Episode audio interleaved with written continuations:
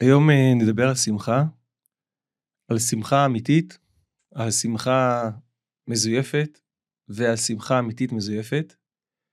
הדברים אה, קשורים לספר שלי להיות בשמחה. אה, אני אשים לינק למי שביוטיוב, אני אשים לינק למטה בהסבר לספר עצמו, ומי שלא יכול לחפש פשוט להיות בשמחה, רן ובר, שזה בעצם איך להוסיף שמחה בחיים שלנו לאור תורתו של רבי נחמן ברסלב. הנקודה הפנימית, פודקאסט רן ובר. השמחה, יצאנו עכשיו מסוכות, זמן שמחתנו, ואנחנו נכנסים לתוך החיים הרגילים. בעצם עיקר, ה... עיקר הניסיון שלנו זה לא איך לשמוח באירועים משמחים, או איך לשמוח בפיקים של שמחה של מקומות אה, ככה שהתחברנו, אלא איך להביא את השמחה ליום יום, איך לחיות בשמחה באמת. איך לחיות בשמחה באמת, וכשאני אומר באמת, אז מה שחשוב לי כבר להגיד עכשיו, זה שלהיות בשמחה, או לחיות בשמחה, זה קודם כל עבודה, שאנחנו נדבר על זה, ודבר שני, זה לא אומר שלא יהיו לי רגשות קשים. הרבה פעמים בן אדם חושב, מה זה שמחה? שמחה זה, זה משהו קליל כזה, שבו תמיד טוב לו, שהוא תמיד מרגיש מחובר, הוא תמיד מרגיש שמח, והוא תמיד מרגיש רגשות נעימים. והשמחה שאנחנו מדברים עליה היום, השמחה האמיתית שאנחנו רוצים להגיע אליה, היא שמחה שהיא יכולה להכיל את כל קשת הרגשות. זאת אומרת, אני בשמחה, אני בכוחות, אני בהתגברות, אני בהתקדמות, ואנחנו נדבר על זה עוד מעט, ואם יש רגשות קשים או כואבים, אני לא מתעלם מהם. וזה חלק מהחידוש שרבי נחמן הביא לעולם לפני מעל 200 שנה, ועכשיו בדור שלנו אנחנו מתחילים לפתוח את המתנות מה שנקרא, ולהביא את זה באמת אה, ליישום לתוך החיים. אה, היה לי פעם סדנה להיות בשמחה שעשיתי בצפת, והגיעו לשם בכלל אה, פסיכולוגים, כאלה שלומדים תואר שני בפסיכולוגיה באוניברסיטת ציריך, ודיברתי איתם על להיות בשמחה. ובסוף ההרצאה זה בעצם הייתה איזה מיני, מיני סדנה, הם באו מאוד התלהבו מזה ובעיקר הדיקן שלהם בא ועוד אה, מה ראש החוג איזה דבר איזה חידושים אמרתי זה בסדר זה רבי נחמן אנחנו מנסים ללמוד את הדברים האלה. אז uh, הרבה ממה שמדברים עליו היום פסיכולוגיה חיובית ושמחה אז זה מי שמעמיק במקורות ורואה מה אמרו גדולי החסידות בפרט רבנו הקדוש רבי נחמן ברסלב אז הוא מקבל כוחות של שמחה וכלים מעשיים לשמחה. אה, אז זה קודם כל רציתי ככה לתת לזה איזושהי הקדמה שאומרת, ואנחנו תכף נדבר על זה לעומק, ששמחה היא אחד, אפשרית, שתיים, עבודה, ושלוש, לא מבטלת רגשות אחרים. זה חלק מהעניין של השמחה האמיתית. אם כבר דיברתי על שמחה אמיתית, אז הזכרתי בהתחלה שיש שמחה אמיתית, ויש שמחה לא אמיתית, או שמחה כוזבת, או שמחה, שמחה מזויפת. מה זאת שמחה מזויפת? שמחה מזויפת זה אומר שבן אדם מעמיד פנים כאילו שהוא שמח. אתם מכירים את זה, מישהו מגיע לכם לביקור, או לאיזשהו, נגיד, לא יודע, יש איזה חתונה או משהו כזה, מה נשמע? אה, ברוך השם, הכל טוב, הכל טוב. כאילו משהו כזה אמריקאי כזה, how are you doing? yeah, great, fine, fine. אז קודם כל, אה, במהלך הפודקאסט הזה, אנחנו ננסה להעמיק בזה ולראות שקודם כל כן, כן יש ערך בשמחה גם אם היא מהפנים ולחוץ, גם אם היא במרכאות שמחה מזויפת, אבל ופה הנקודה, כשזה חלק מתהליך, כשזה חלק ממכלול. אם בן אדם הולך רק על שמחה מזויפת, זה יכול להגיע למצבים נוראים וקשים מאוד ושליליים, שבכלל ירחיקו אותו מהשמחה האמיתית שלו. אבל אם אני מבין שגם לזייף שמחה, מה שנקרא באנגלית fake it till you make it, במידה מסוימת, בזמנים מסוימים, וכחלק מהמהלך הכללי שלי, יכול להועיל לי, זה דבר אחר. אז כאן זה יוביל אותנו כבר לנקודה השלישית של השמחה המזויפת האמיתית, שהיא שברגע שאני מצליח באמת לרתום גם את השמחה המזויפת, גם את ההתחזקות החיצונית ביותר, לנקודה הפנימית של בניית מהלך השמחה, אז היא הופכת מסתם מזויפת למזויפת אמיתית. טוב, אז כל זה זה היה הקדמה כללית, או איזה overview של מה שאנחנו הולכים לדבר עליו היום, ואני רוצה, ברשותכם, להתחיל לפרוט את זה לפרוטות, ממש לפרוט את זה לפרטי פרטים, שיוכלו בעזרת השם להועיל לכל אחד ואחת מכם, לכל אחד ואחת מכולנו, בעצם שכולנו צריכים להתחזק תמיד בשמחה. באים אליי לפעמים אנשים שאומרים לי, אבל אני שמח בחיים שלי. אז קודם כל מי ששמח בחיים שלו, אשריך, תזכה להמשיך להעמיק בשמחה שלך ולהעביר אותה הלאה. זה קודם כל. דבר שני, כל אחד ואחת מאיתנו יכולים להוסיף עוד שמחה בחיים שלנו. שמחה זה לא אפס או אחד. שמחה זה רצף, להיות על הרצף של השמחה, שמחה זה רצף. ושמחה זה משהו שאפשר לעבוד עליו, וגם לצערנו לשכוח ולהיזכר, וזה בסדר גמור, זה חלק מהתהליך שלנו, זה חלק מהמהלך שלנו בחיים האלה. טוב, אז כפי שכבר ציינתי, יש כמה וכמה סוגים של שמחה, או כמה וכמה רבדים של שמחה. יש שמחה, שמחה שהיא מאוד פנימית, שבן אדם מרגיש שמחה בלב שלו, שמחה עמוקה. השמחה הזאת היא, היא ממש לא חייבת להיות מתפרצת. ויכול להיות שגם כשאתה מסתכל על הבן אדם הזה, אתה לא ישר מזהה את זה. אתה רואה שהוא, אתה רואה שהוא לא עצוב, ולא אטום, ואולי עם איזה בדיל של חיוך על הפנים, אבל זה לא חייב שהוא צועק ושמח, ו... ויכול להיות שהוא יותר שמח מאותו אחד שצועק ושמח דרך אגב. אז יש רבדים מאוד מאוד פנימיים של שמחה, ויש רבדים יותר חיצוניים של השמחה. שבה, נניח אם בן אדם רוקד, תחשבו על אה, נניח מישהו שמחזיק את הילדים שלו בידיים והם רוקדים ביחד, עושים מוזיקה בסלון והם רוקדים ביחד ושמחים. אז זה שמחה יותר חיצונית, יותר מחוברת לכל הגוף, לרגליים וכדומה, והיא גם חלק ממהלך השמחה. יכול להיות שמחה של מישהו שמספר איזושהי בדיחה, ויכול להיות שמחה של מישהו שנזכר בשמחה שהוא רוצה להיות שמח, וזה אפילו, הדבר הזה יכול להשפיע עליו ולשמח אותו. אז יש לנו קשת רחבה של סוגים של שמחה. והשלב הראשון הוא לא לשפוט, לא את עצמי ולא אנשים אחרים. כי כל שמחה יש לה את המקום שלה. לכל שמחה יש את הערך שלה. וכל אדם, בכל זמן, יכול להתחבר לרבדים אחרים מהשמחה, וזה עוד סיבה לא לזלזל בשמחה של מישהו אחר, ולא לזלזל בשמחה של עצמי בימים מסוימים. אני אסביר למה הכוונה. קודם כל, עם מישהו אחר זה מאוד פשוט. אם אני טיפוס מאוד מופנם, ואצלי השמחה היא נקודה מאוד פנימית ועדינה, וחבר שהוא טיפוס מאוד מאוד מוחצן, והוא, אה, אה, כל דבר אצלו זה מתפרץ כזה, וכל דבר אצלו זה מאוד מאוד מודגש, אז אני יכול להסתכל עליו, אה, חס ושלום בעין לא כל כך טובה, ולהגיד, אה, זה סתם שמחה חיצונית, זה לא... אז קודם כל, מאיפה אני יכול בכלל לשפוט אותו, ו- ו- ולמה שאני אשפוט אותו, ויש כל הנקודה של הנקודה הטובה, והזמרה, לראות את הטוב, אז בוודאי שאני לא רוצה לשפוט אותו, אבל גם את עצמי. יכול להיות שיש יום אחד שבו אני באיזה מעגל של רוקדים שמח, מרגיש שמחה מסוימת, ויום אחר, שמחה הרבה, הרבה יותר עדינה. והעניין הוא לא להיצמד ולהגיד שאני חייב שמחה כזאתי, או שאני חייב שמחה כזאתי, אלא לתת למנעד השמחות השונה, ברבדים השונים, בתדרים השונים, להיות חלק מהמציאות שלי. ולא רק זה, לחלק מאיתנו בוודאי, ללמוד עוד סוגים של שמחה. אם אני מגיד, נגיד, רגיל רק לשמחה חיצונית, שבאה מגורמים חיצוניים, אז אולי הגיע הזמן לחפש את הקשר לשמחה פנימית יותר. לשמחה מסוג שעד היום לא הייתי רגיל אליו. אני הייתי רגיל שרק כשיש מסיבת ריקודים, רק כשמספרים לי איזה בדיחה מאוד מצחיקה, רק כשיש איזה אירוע מאוד מאוד גדול, אז אני שמח, ואז במשך שאר הזמן אני חס ושלום לא שמח ב- בלשון המעטה, או עצוב אפילו חס ושלום. ועכשיו אני רוצה ללמוד שמחה עדינה יותר, או הפוך, אני טיפוס מופנם כזה, טיפוס מאוד ביתי, חווה שמחה אה, שקטה ועדינה בלב, ולא מתחבר לכל הרעש הזה וכל ההילולה הזאתי. אז קודם כל אשריך ואשראי, כל אחד ש... כל אחד בנקודה שלו. אבל זה לא אומר שאני לא יכול להרחיב.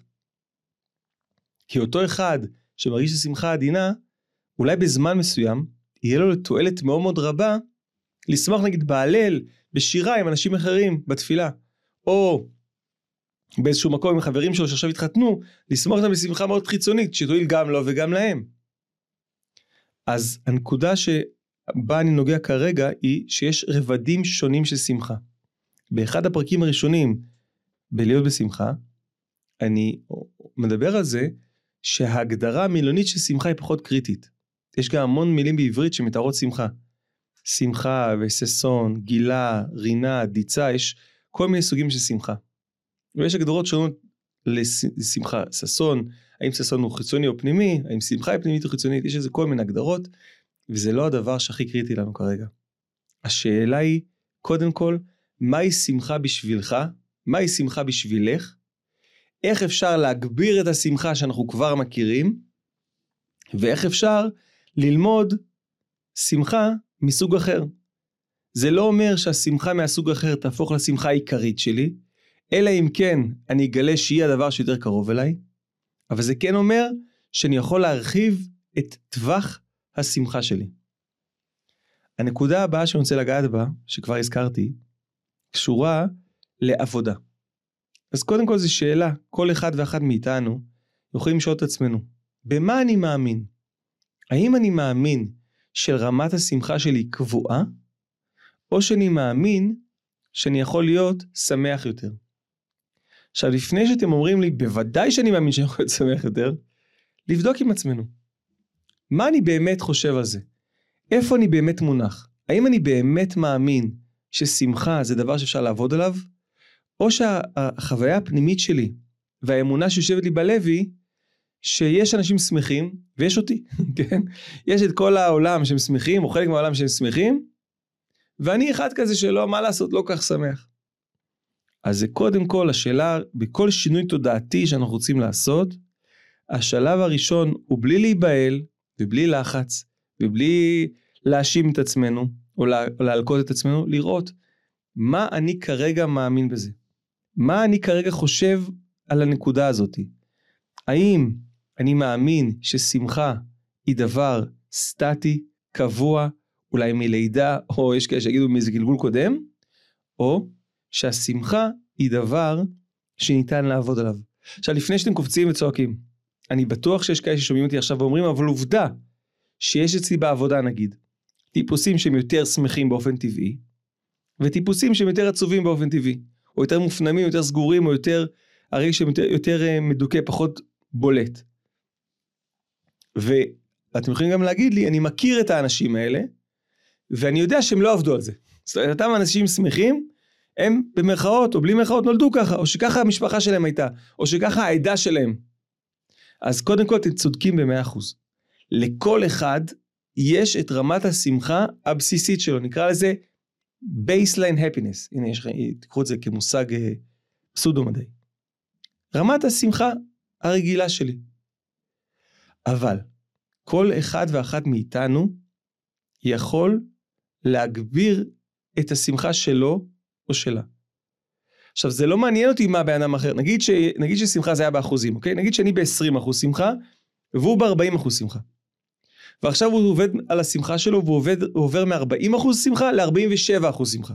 ואני עובד על השמחה שלי ואני עובד, מ- עולה מ-20 אחוז שמחה ל-23 או ל-29. מה אכפת לי מה שהוא עושה? דרך אגב זה אחד הדברים שקוראים לחיסרון בשמחה.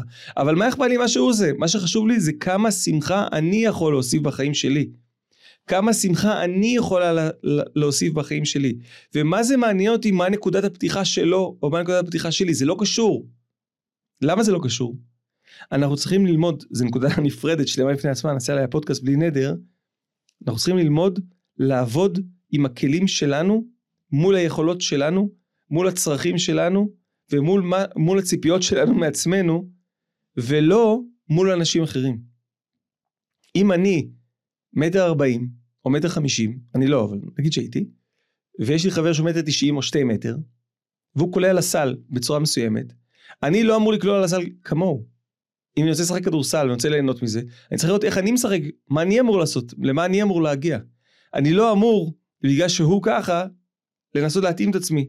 זה מה שנקרא, זה מעשה שלו, וזה מעשה שלי, כן, מחכם ותם. אז גם בשמחה. זה לא מעניין אותי כרגע שבאמת זה נכון שיש אנשים עם רמות שמחה שונות, בין אם זה גנטי, בין אם זה סביבתי, בין אם הם פיתחו את זה, זה לא משנה כרגע, מגלגולים קודמים, בזכות המצוות שהם עשו, זה לא משנה כרגע, למה? זה המצב שלהם, ואני צריך לראות ולהתמקד מה המצב שלי, ולהאמין, קודם כל, שזה יכול להשתנות. אז זה דבר קריטי. שמחה אפשרית, ושמחה יכולה להשתנות, ואם אני אעשה הרבה עבודה ויעלה באחוז אחד או שניים, זה יכול לשנות לי את כל החיים לטובה. אז אני שם את השמחה של האחרים רגע בצד, ואני לא מתחרה עם אף אחד. גם הזכרנו בהתחלה שיש רבדים שונים של שמחה.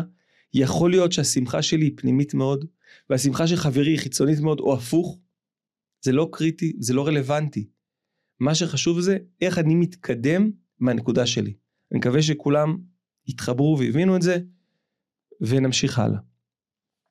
השלב הבא הוא להבין שאם שמחה היא עבודה, אז אני צריך להתייחס לזה כעבודה. מה הכוונה? נניח שאני עובד באיזה חברת הייטק, ונותנים לנו פרויקט ענק, פרויקט תכנות אדיר. אם אני אנסה לשבת לילה אחד ולכתוב את כל הפרויקט הזה, אני אשבר. בבוקר אני אגיד, כתבתי מאית מהפרויקט, זה לא שווה כלום. אבל אם אני מבין, יש לי עכשיו פרויקט לעבוד עליו שנה, שנתיים או חמש שנים. אני מפרק אותו לגורמים. אני עושה כל יום את מה שאני אמור לעשות באותו היום. אני מתקדם ככה יום אחרי יום, יום אחרי יום. אז אני יכול לעמוד בפרויקט הזה, אני יכול להצליח בו בכבוד. אבל אם עוד פעם, אם אני מנסה את הכל בבת אחת, אז אני סתם אשבר מזה. אותו דבר בשמחה.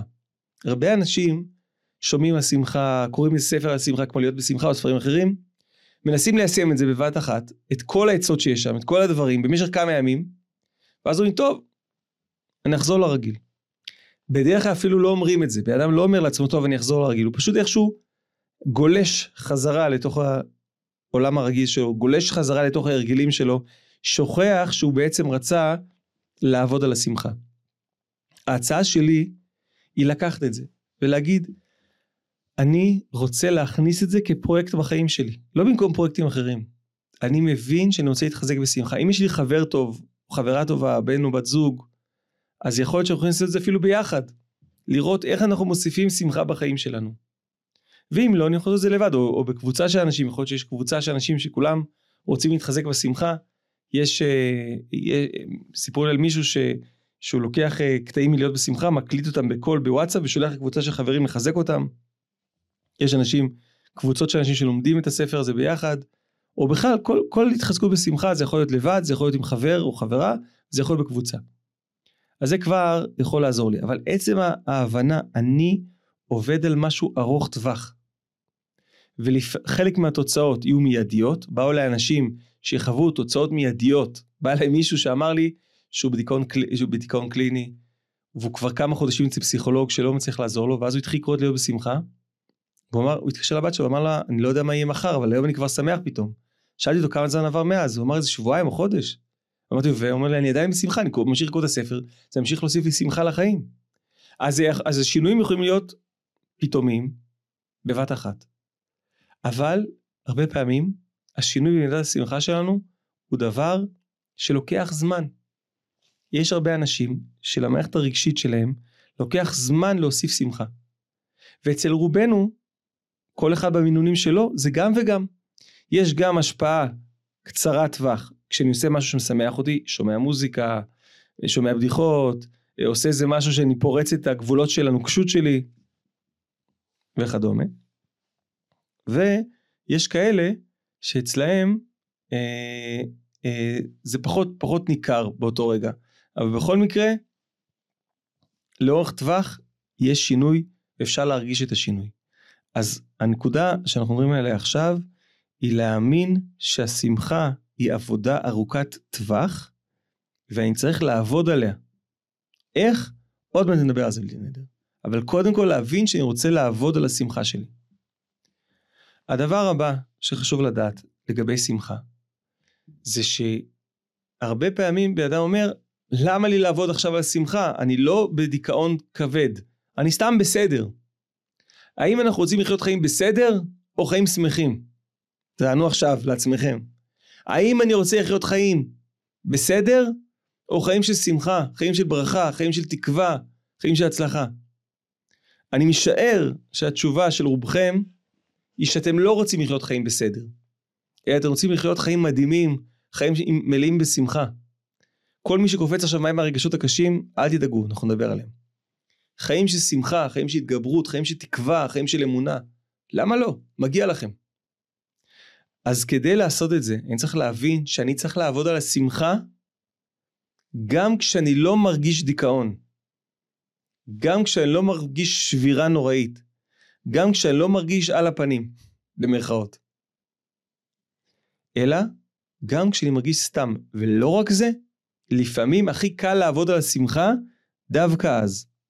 דווקא כשאני לא מרגיש תהומות בנפש, כשאני לא מרגיש שאני, שאני, שאני מפורק, אלא אני מרגיש בסדר. שמה, שמה תתגבר בשמחה, שמה תוסיף שמחה. וזה מביא אותנו לנקודה הבאה שלנו, איך מוסיפים שמחה בחיים. בטח חלק גדול מכם חיכה לנקודה הזאת ואמר לעצמו, נו נו יאללה, שיתקדם הלאה, איך עושים משהו? אז קודם כל, מה שאני נותן לכם עכשיו זה חלק מהעצות שרבנו הקדוש הביא לעולם, וכל אחד ואחת מכם יכולים למצוא עוד הרבה מאוד עצות אחרות לשמחה. לאור מה שאמרנו קודם, עיקר העניין זה להתגבר בשמחה, להבין שאני רוצה להוסיף שמחה בחיים שלי. אז נתחיל מזה שאמרנו קודם שיש, שיש שמחה עמוקה ויש שמחה חיצונית יותר. הדבר הכי זמין זה להתחיל לעבוד על השמחה החיצונית. איך עובדים לשמחה החיצונית? קודם כל יש דבר שנקרא מילי דשטותא. מילים של שטויות, צחוקים, בדיחות, לעשות דבר, לצאת מההרגלים הנוקשים. תראו, אם תעשו ככה, תחזרו אחרוני, אחרוני, כמוני, זאת אומרת, אחריי כמוני. אה, לא, לאו דווקא ליד אנשים אחרים, יכול להיות שזה יהיה להם קצת מוזר, אז אם אתם עם עצמכם באוטו או בבית, לעשות ככה.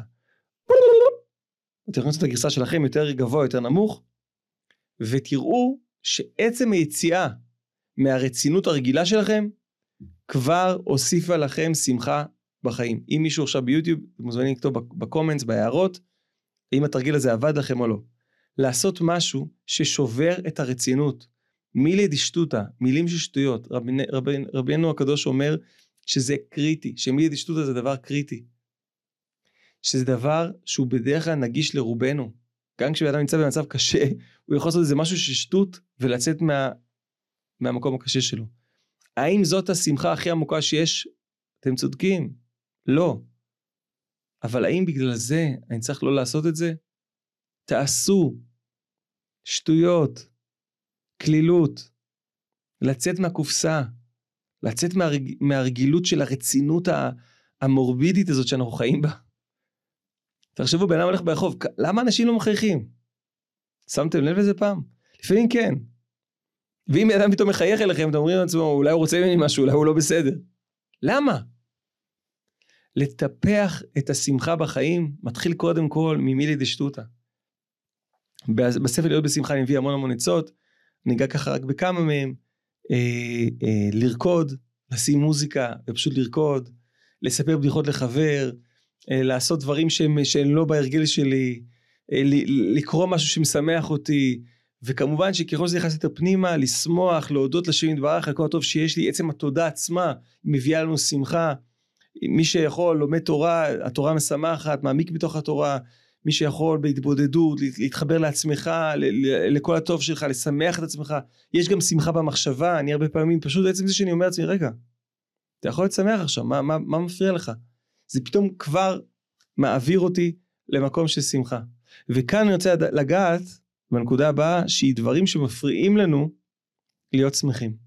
אז קודם כל, אחד הדברים העיקריים שמפריע לנו להיות שמחים זה העולם. מה הכוונה העולם?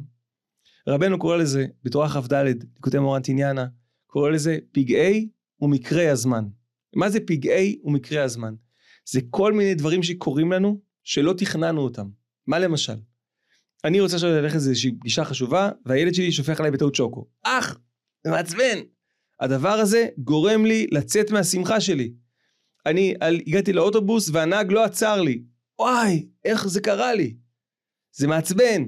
זה, זה, זה, זה, זה, זה מדכא, זה מכעיס. אפילו מישהו אה, אה, רצה איזשהו קשר ונפרדו ממנו, או קרה משהו, מקרה ופגעי הזמן. זה דברים שהם חיצוניים לנו, והדברים החיצוניים האלה מפילים אותנו. רבנו אומר לי צריך להתגבר בכל הכוחות, לצאת מזה.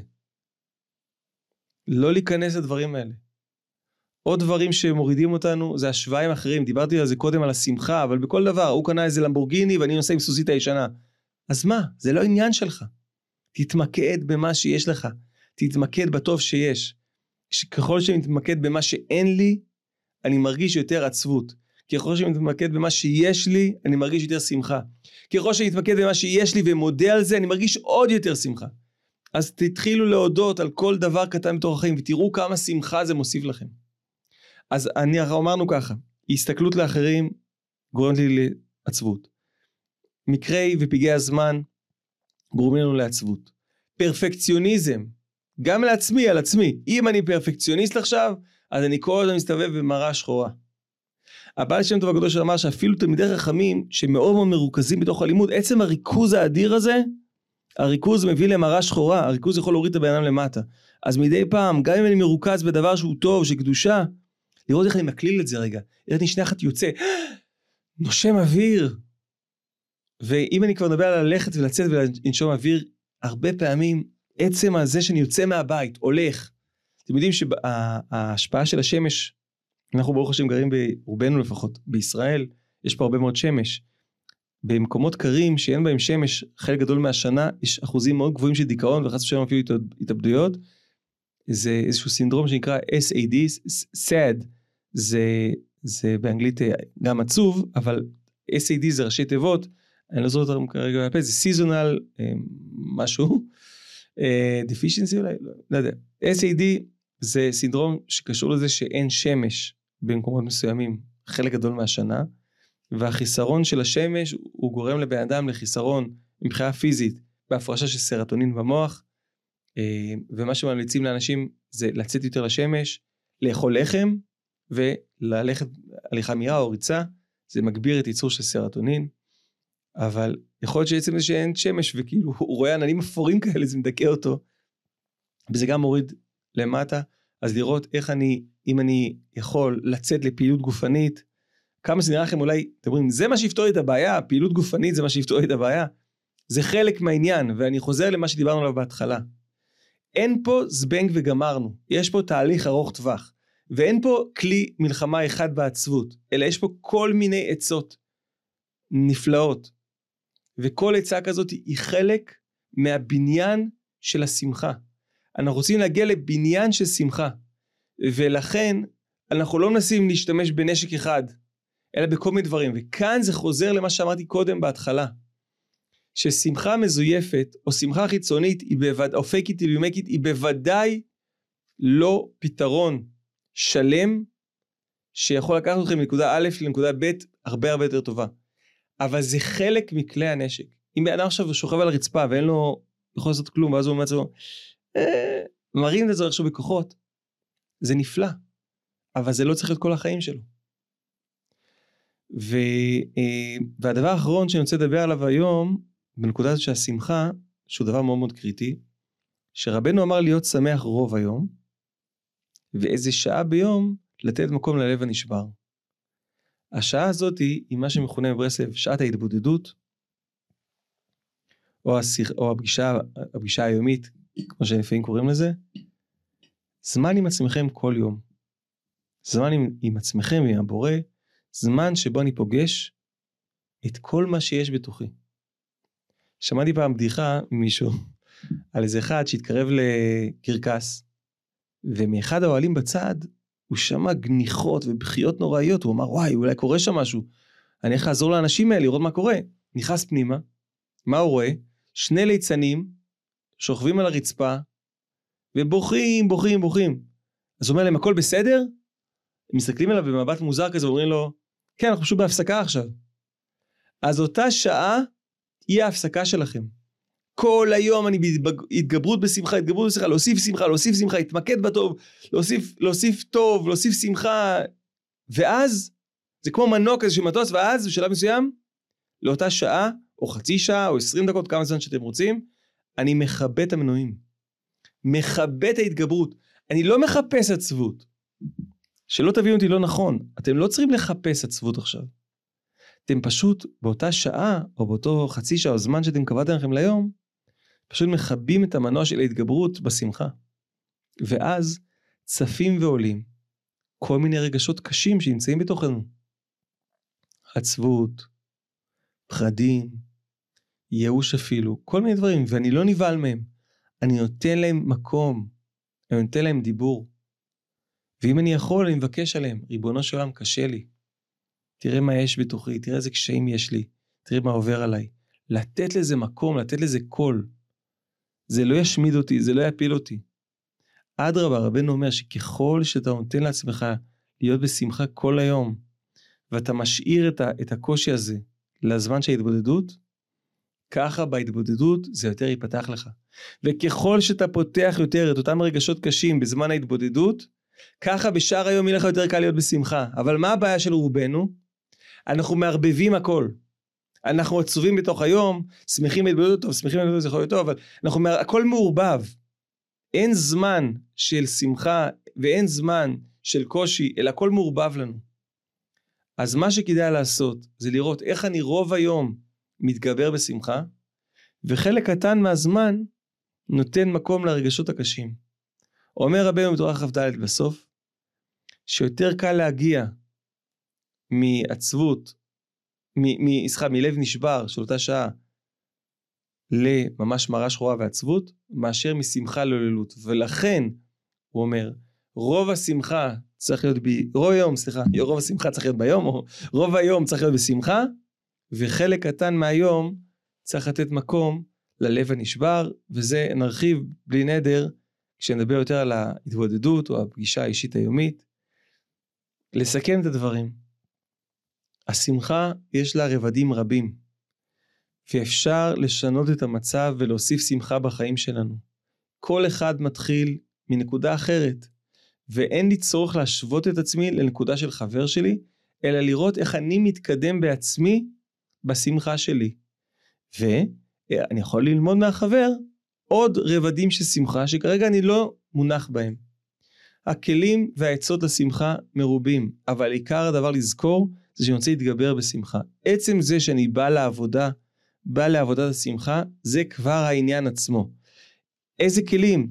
בדיחות, מוזיקה, ריקוד, ספורט, הודיה, אה, מחשבה טובה, מחשבה אה, על דברים משמחים, התגברות.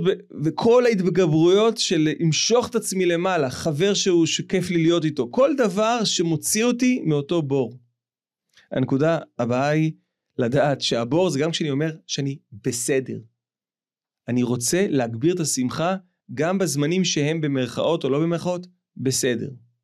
ודיברנו על הרגשות, אה, ומה שאמרנו שמוריד אותנו מהשמחה, וזה צריך להיזהר מזה, זה לא הזכרנו קודם, חדשות, התעסקות באנשים אחרים, אה, עודף פרפקציוניזם, אה, פגעי במקרה הזמן, כל הדברים שמקרקעים אותי, מורידים אותי למטה, לראות איך למנן אותם, נשים אותם במינון מסוים, ולבסוף, הרגשות הקשים שיש בתוכי, אני רוצה לתת לעצמי זמן ביום לפגוש אותם. אני לא מתעלם מאותם רגשות קשים, מצד שני, אני לא רוצה שיתפרצו לי לאורך היום, ולכן, כמו ילד, שהוא כל הזמן בא לאבא שלו ואומר לו, אבא, אתה שומע? ואבא שלו אומר לו, עזוב, עזוב, אני, אני עובד עכשיו, אני עובד עכשיו, אני עובד עכשיו.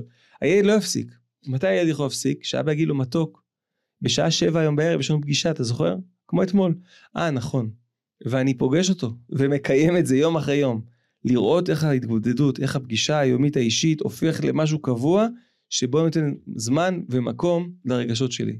אז בעזרת השם, שנזכה כולנו להוסיף שמחה בחיים שלנו, ומתוך זה שהשמחה שלנו תתגבר ותשפיע על אנשים אחרים, בלי ללעוג או לזלזל למקום שלהם, חס ושלום. לפעמים זה מעצבן לראות מישהו שהוא שמח ובמירכאות עף על עצמו, ומסתכל עליכם בצורה לא טובה. אז שהשמחה שלנו תהיה שמחה נעימה, שמחה שמועילה לסביבה שלנו, ומגדילה את השמחה של שאר האנשים שסובבים אותנו, שנזכה להיות בשמחה. תודה לכולכם.